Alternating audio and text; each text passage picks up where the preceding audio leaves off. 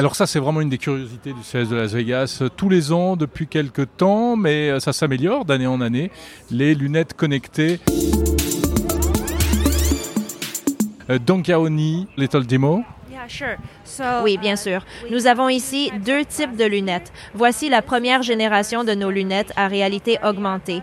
Nous les appelons des True AR Glass parce que, contrairement à d'autres produits AR que vous voyez sur le marché, celles-ci possèdent des verres transparents.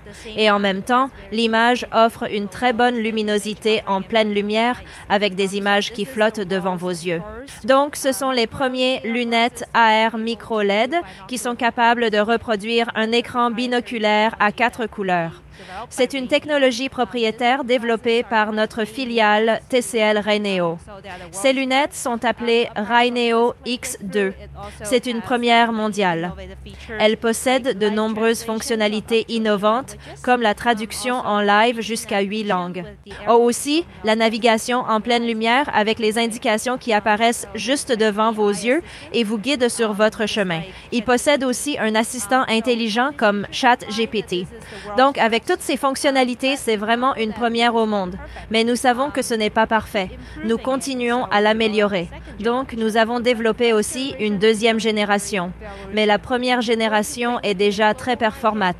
Et nous allons la mettre sur le marché mondial le mois prochain en février sur Indiegogo. Donc, la campagne de crowdfunding sera disponible très bientôt. Le prix n'a pas encore été annoncé, mais si vous suivez notre site web officiel, les détails arriveront très vite. C'est raineo.com. La deuxième est encore plus impressionnante. Nous savons que ces lunettes sont encore un peu trop lourdes et trop grosses pour les consommateurs normaux. Nous avons donc réduit le poids de moitié pour la deuxième génération. Elle s'appelle Raineo X Too Light. Comparée à la première qui pèse 120 grammes, celle-ci ne pèse environ que 60 grammes. So this is around 120. This is 60.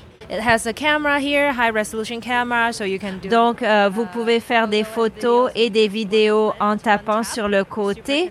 Euh, super pratique.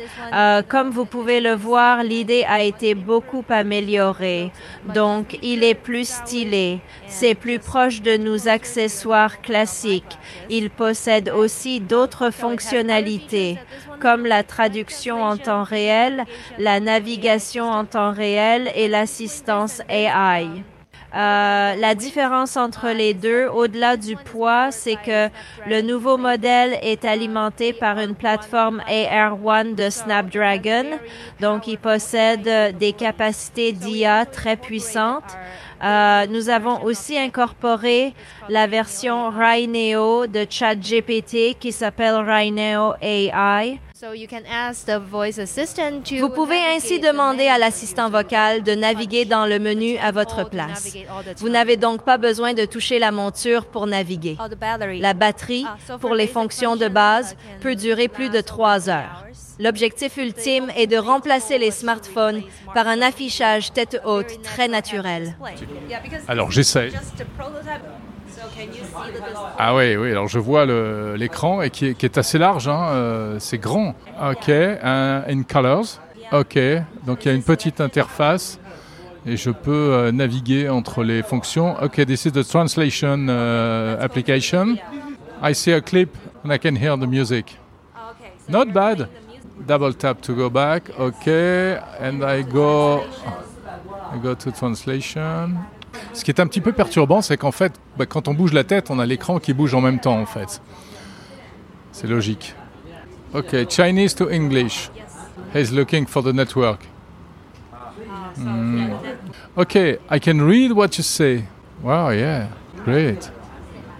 Voilà, ce qui est intéressant, vraiment ce que j'ai bien aimé, c'est la taille d'affichage hein, euh, par rapport à ce que j'avais pu essayer les, années précédentes.